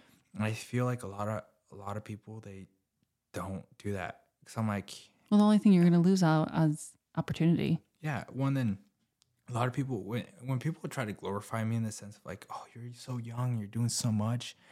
In my head, I'm like, it's so simple. Like I just I I went for this gym and there's a thought that came to me where I was like, what happens if this doesn't work out? I didn't think about it too much because in my head I'm like, I'm gonna make it work out. There's no Right. plan B. But I did give thought, what happens Mm-hmm. if it doesn't? I'm gonna have a super cool home gym. and I'm like, that's it. All the stuff. yeah, I'm like, that's just it. I'm gonna have a home gym. Worst case, you sell everything and boom, you get all that money back. Right. And so I think that's a lot with when you, if I have friends who start a business venture or people who start a business venture, I'm like, I look at it as like, you're not failing. Right. You're just, you're going for it. And for me, it's like, dude, big props. I always like support people's businesses, especially they're small, because it's like, dude, you did it. You're that guy in the arena, right? Like Uh-huh. you have that that poster here in your house where it's like, yes. you the guy in the arena is 10 times more of a man than the the person in the crowd booing because it's like at least you went and did it He's tried. yeah he tried and that's that's it for me it's like just ask and then and there's no such thing as failure Right. literally like there is no such thing as failure so No, and I agree with that because you may think of yourself as a failure in that moment in time, but you've gained so much knowledge. Yeah. You are that much wiser. And maybe the plan wasn't for you to do that for yourself. Maybe now the plan is for you to help somebody else because you have this knowledge. Goes back to the open doors and the opportunities, and you never, ever know what's going to happen unless you go for it. You're never going to know unless you try. You know, like a stupid thing, not stupid, but a simple example. My nine year old uh, wanted a kayak for her birthday, which is in December. I said, okay, maybe, maybe not a kayak, you know, but that's something she wants to learn. Well, now she's switched to a mountain bike. And it's, you know, I can't afford to give her every single opportunity that she wants, but I'm damn sure going to try because you don't know unless you try. I want, you know, who knows where she could go with it? Maybe she hates it. Maybe she falls down and breaks her arm. I don't know. But I'm not going to tell my kid, you know what? I can't afford that bike. So here's a doll. You know, I'm not going to try and steer her in a direction that I want her to go because I'm not her. I'm going to give her every opportunity that I can. I'm going to do the best that I can because everyone should try. It's like jordan peterson says it's like you want to let kids do i want to say how is it dangerous things carefully so it's like Yeah. if you see uh, right your kid and this is from someone i don't have kids or anything so i have no experience right so take my take this as a grain of salt anyone listening but it basically it's like if you see a kid the way i thought about it is like if you see a kid climbing on a log Mm-hmm. not that high off the ground and stuff like you could tell them don't do that or get off that and you could give them a warning Sure. you know they're like no i'm not gonna listen to her let them fall Mhm. let them eat crap and it's like They have that doesn't learn. make you as a bad parent if anything that makes you an excellent parent i would say because it's like now they know not to do that Right. don't touch that stove it's hot okay they touch it Now okay you know. now you know and so i think it's Yeah. it's yeah Well, like- I try to like have my kids think, make a plan. yeah Okay, you guys want to climb up that tree. I'm not going to be like, oh, be careful or don't do that. They climb up the tree. What's your plan? How are you going to get down? Think about it before you do it. I'm not going to stop you. Kids should climb trees. But what are you going to do when you're up there? And it's happened several times. My kids get stuck in trees, and I'm like, oh, sorry. Figure you climbed up, climb down. Come up with a plan. You know, and like that's um I've gotten criticized for that. I would say a lot because it's not what people want to hear or see. But I think that you have to force your kids into using their brains to Yeah, figure stuff out. yeah you're making them think Right. it's like instead of babying them you Right. know, and what happens they get uh, I can't be a helicopter Yeah. parent. when yeah, and it's one of those things like they get a participation award. So what happens when real life happens and they lose? Uh-huh. It's like you know, yeah. So I, I I I think that's awesome. Actually, they have to learn, make them think and stuff. You know, every now and then, I'm sure if it's something super dangerous, like okay, help them out and stuff. But I think it's good. Let them do stuff. You know what I mean? And everyone's gonna have their opinions as parents, but I feel like if I had kids, that's how I would do it. Do it. Go ahead. Yeah. But what's the end goal? And then Right. I think a lot you make the kid think, and they're like, uh. And sometimes they're, I think they're kids, so they're like, oh, I don't know. You know, Yeah. I can climb the tree. I can do whatever I yeah. want. Yeah. But then it's it, it's good. So No. Okay. Well, I super appreciate you coming out. This has been a ton of fun. I think we learned a lot. We learned on how to fight, um, and learned definitely a little bit more about who you are, what your business is. People who want to check it out, go to Weiser, go to Beyond Barbell. Um, I haven't started up spin class yet, but hopefully soon. hey, you guys heard it here, right? So if she, we will pressure her. yeah, I'll get back in there. I have to figure out my work schedule, but And you just started this week, right? So that's right. how was it? How was the first week? Uh, well, I started technically on Monday oh, okay. with my my new position, so okay. I'm excited. Doing big things. She got a new truck, so I know. I'm so I'm saying. Moving up in the world. there you go. Well, thank you, Kevin, for coming out, and enjoy the rest of your day. Thank you. I will. All right. Thank you guys. See you guys later. See ya.